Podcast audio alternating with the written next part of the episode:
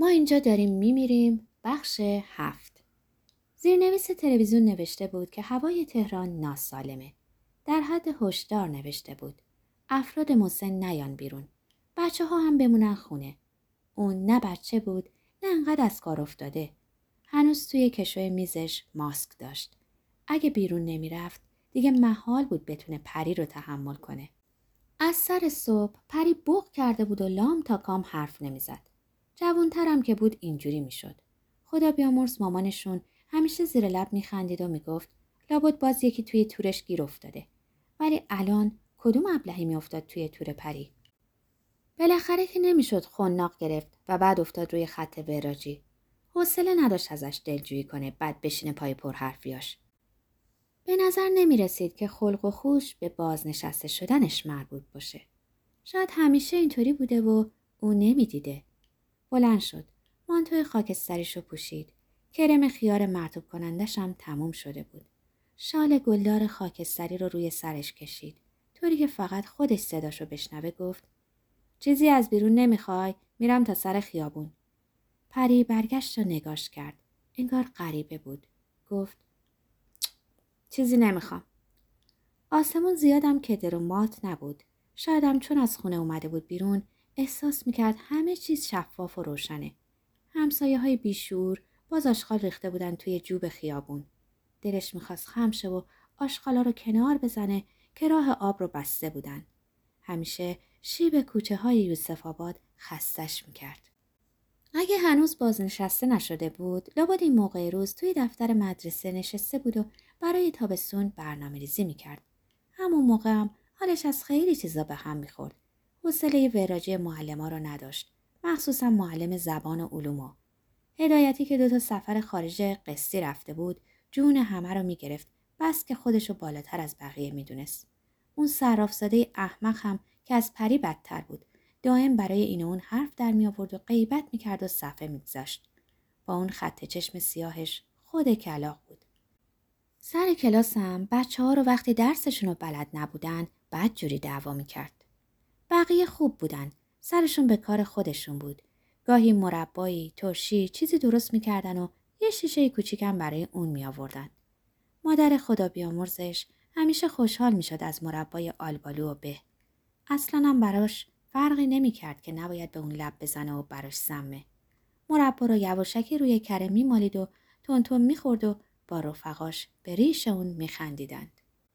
زانوی چپش درد می‌کرد. دستشو به دیوار گرفت. مرد جوونی توی میوه فروشی داشت دعوا می‌کرد. می‌گفت نصف نارنگیایی که برده خراب بوده و مجبور شده بره دوباره برای مراسم از جای دیگه چند کیلو اضافه بخره. میوه فروش به روی خودش نمی آورد. خفه بود. اون هیچ وقت از این مغازه خرید نمی‌کرد. فقط ظاهرش تمیز و شیک بود ولی همه چیز به قیمت خون پدرش حساب می‌کرد. حوصله تماشای دعوا نداشت. ترافیک امان همه رو بریده بود. هیچکس به خودش زحمت نداده بود که دست کم یه روز ماشین نیاره بیرون. مثلا اون دخترای قرتی با ناخونای دراز و شالای رنگی فرق سرشون چه گوهی میخوردن پشت فرمون؟ چند سال پیش به سر زد بره رانندگی یاد بگیره. ولی پولش کجا بود که ماشین بخره؟ سینش میسوخت. شاید قانون هوای آلوده شامل حال اونم می‌شد. شاید مسن شده بوده و خودش نمی‌دونست. دلش خواست بره تابلو فرشای مغازه اون دست رو ببینه. مسیرش رو کش کرد و از لای ماشینا خودش رو رسوند اون سمت. بی هوا رفت توی مغازه. ونیکادا ریزباف نبودن. بیشتر تابلوها به نظرش بازاری بودن. فقط از یکی خوشش اومد. تصویر یه شاخه گل درشت سرخ بود. قیمتش رو پرسید. فروشنده کوتاه و کچل بود. ادکلان ارزون قیمتی زده بود که داشت خفش می‌کرد. زیادی هم توی چشماش نگاه می‌کرد. وقتی می‌خواست قیمت ها رو بگه از مغازه بیرون زد. خیلی از خونه دور شده بود. دم کیوسک رسید. روزنامه ها و مجله ها ردیف چیده شده بودن روی زمین. آجرم گذاشته بودن روی چند تاشون تا باد نبردشون. هیچ تیتر به درد بخوری نداشتن. همش دعواهای انتخابات بود. مناظره کی با کی؟ چه فرقی داشت کدومشون رئیس جمهور بشن؟ وقتی قیمت ها پایین نیاد چه فایده ای داره؟ وقتی آلودگی هوا باشه و مردم نتونن گوشت و مرغ و تابلو فرش بخرن چه چیز خوندنی دارن؟ سرشو برگردوند و راهش رو کج کرد تا سوار تاکسی بشه. یه پاکت شیر هم از سوپر سر کوچه خرید که دست خالی نره خونه و پری گیر نده کجا بوده و چرا توی این هوا رفته بیرون. همین تازگی توی اخبار شبکه سلامت شنیده بود که شیر کمچرب برای از بین بردن سرب ریه خوبه. وقتی توی ریه مردم سرب باشه حالا چه فرقی می‌کنه؟ احمدی نژاد باشه یا محسن رضایی یا حداد عادل یا نمی‌دونم اون یکی دیگرشون که خوش قیافه تره و امامه سفید داره. همین شیر کمچرب از همه چیز مهمتر نیست؟ حتی انتخابات. ویترین یه لوکس فروشی بزرگ پر بود از رنگ بنفش. چهره همون روحانی با ریش سفید و لبخندش. یکی از پسترها با راه بنفش توجهش رو جلب کرد. ایستاد ببینه چه خبره اینجا. کسی صداش زد. برگشت و نگاه کرد و سیروس رو دید که چراغ و بوغ می‌زد و صداشو انداخته بود توی سرش. جلو پاش ترمز کرد. کاش از خدا چیز دیگری خواسته بود. پاشو با بدبختی خم کرد و به محض اینکه نشست کمربند و بست. سیروس خم شد سمتش و گونه سمت چپش رو بوسید. چطوری همه جون؟ می‌رفتین خونه؟ لبخندی زد و به سیروس نگاهی کرد که اینک آفتابی شد دوباره روی چشمش گذاشته بود. تیشرت تمیز آبی تنش بود. چشمش که به حلقه باری که توی انگشتش افتاد یادش اومد که باید احوال لیدا رو بپرسه. سیروس چشمکی زد و گفت خوب همه جون مشغول زندگی هستیم دیگه. خوب شد دیدمتون. می‌خواستیم پنجشنبه بیایم خونه شما که مجبور شدیم و رفتیم دکتر. دل گوهر ریخت. چرا دکتر؟ چیزی شده؟ مرگ من چیزی شده؟ سیروس بلند بلند خندید. دو تا از دندونای بالایش سیاه می‌زد. بعد پر شده بودن. مدل خطریشش رو نمیپسندید. اصلا به اون چه ربطی داشت؟ بالاخره وقتی اونطور توی خیابون عاشق شد و زن گرفت ریخت و قیافش هم می‌شد شبیه همین پسرای ول کافه و رستوران و سینما. باید کمی هم خون بکشه به سمت پدرش؟ ما داریم نینیدار میشیم امه. شیش ماه دیگه. نمی‌دونست چی بگه. چقدر لوس گفته بود نینی. مرد گنده. مفهوم نینی رو نه دوست داشت نه می‌فهمید. حالش مثل وقتی شد که فهمید مادر پری رو حامل است. یه چیزی توی دلش فرو ریخت.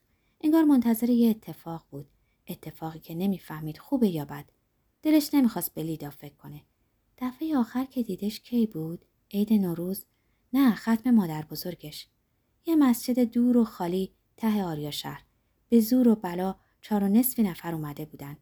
صاحب ها هر کدوم اقلا هفت قلم آرایش کرده بودن. همشون با پری گرم گرفتن. لیدا توی بغل پری گریه کرد. ولی اون با همه فقط دست داد.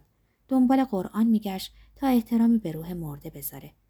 آخه کی تا به حال با کفش پاشنه بلند و ناخونای مصنوعی سیاه که انگار روشون نقاشی کرده بودن قرآن برای مهمونا می برد. خواست تذکر بده به دختر جوونی که انگار دختر خاله لیدا بود ولی سرش رو پایین انداخت. اصلا به اون چه ربطی داشت که سیروس چنین دختری رو انتخاب کرده؟ مگه کسی از اون نظر خواسته بود؟ خودش توی دانشگاه یا خیابون زنش رو انتخاب کرد. مادرش هم برای اونا کارت عروسی آورد. پدرش هم مریضی زن فرنگیش رو بهونه کرد و فقط تبریک گفت و پول فرستاد. اون و پریم رفتن و نیم ست قشنگی به انتخاب پری خریدن و گردنبند و اون به عروس هدیه داد و گوشواره رو پری. سیروس همون شب کنار گوشش گفت فقط شما به روی منو خریدین امه جون قربونتون برم. هرچند چندان این قربون صدقه ها براش مهم نبود. اون شب خیلی راحت خوابید. به حرفای پریم اصلا گوش نداد که داشت عروسی رو تفسیر می‌کرد و بعد و بیرا می‌گفت به مادر سیروس که خاک بر سر حسودش کنن. ارزه نداشت تنها پسرش رو مثل آدم داماد کنه. خودش می‌دونست سیروس لنگه پدرشه. وقتی کار داشت یا با مادرش اختلاف پیدا می‌کرد سر و کلش پیدا می‌شد. حالش که خوب بود اونو نمی‌دیدن. می‌دونست که تلفنی و پیامکی با پری در ارتباطه ولی ترجیح می‌داد رابطش با سیروس همینطور بمونه. حوصله هیجان جوانیشو نداشت. حوصله زن جلفش هم نداشت. همین که ای بیت همدیگر رو می‌دیدن کافی بود. فقط نمی‌دونست اون موقع روز نزدیک خونه اونا چه می‌کرد. لابد دانشگاه و مغازه رو پیچونده بود. مبارک باشه قدمش. ایشالا خوب تربیتش کنی که بشه سرآمد فامیل صادقی. ناگهانی بود. براش برنامه ریزی نکرده بودیم. لیدا یکم ناراحته. ولی مامان گفته که همه بهت کمک می‌کنیم. تا آخرش رو خوند. پول لازم شده بود که وسط روز سر ماشین رو کچ کرده بود سمت خونه امه ها. بهونش بچه بود یا سیسمونی یا جابجایی خونه یا هر چیز دیگری انگار دستی گلوشو میفشرد رسیده بودن دم خونه حرفی نزد و از ماشین پیاده شد زانوش دوباره تیر کشید. دلش می‌خواست سیروس دستشو می‌گرفت تا پاشو صاف بذاره روی آسفالت. اما سیروس داشت تلفنی با لیدا حرف می‌زد و سرشو میچرخوند تا جای پارک پیدا کنه. در رو که باز کرد بوی غذا خورد توی صورتش. همسایه طبقه اول انگار ملکه آشپزخونه بود. همیشه بوی غذا یا کیک و شیرنی از خونش بیرون می‌زد. پری چند بار سعی کرد بهش نزدیک شه و دستور غذا بگیره که نشد. احتمالا از پری خوشش نیامده بود که رو نمی‌داد. ته دلش با زن همسایه همدردی می‌کرد. کدوم ابلهی ممکن از پری خوشش بیاد؟ آهسته از پله ها بالا رفت. درد زانو داشت کم کم امانش رو می‌برید. یادش نبود معلم کدوم درس به اون گفته بود. باید حواسش به پوکی استخوان باشه و اینکه 80 درصد ایرانیا بس که چای می‌خورن استخوناشون زودتر از موعد پوک میشه. باید می‌رفت آزمایش تراکم استخوان می‌داد. قند و چربیش هم لابد بالا بود که اینطور سر انگشتاش گز گز می‌کرد.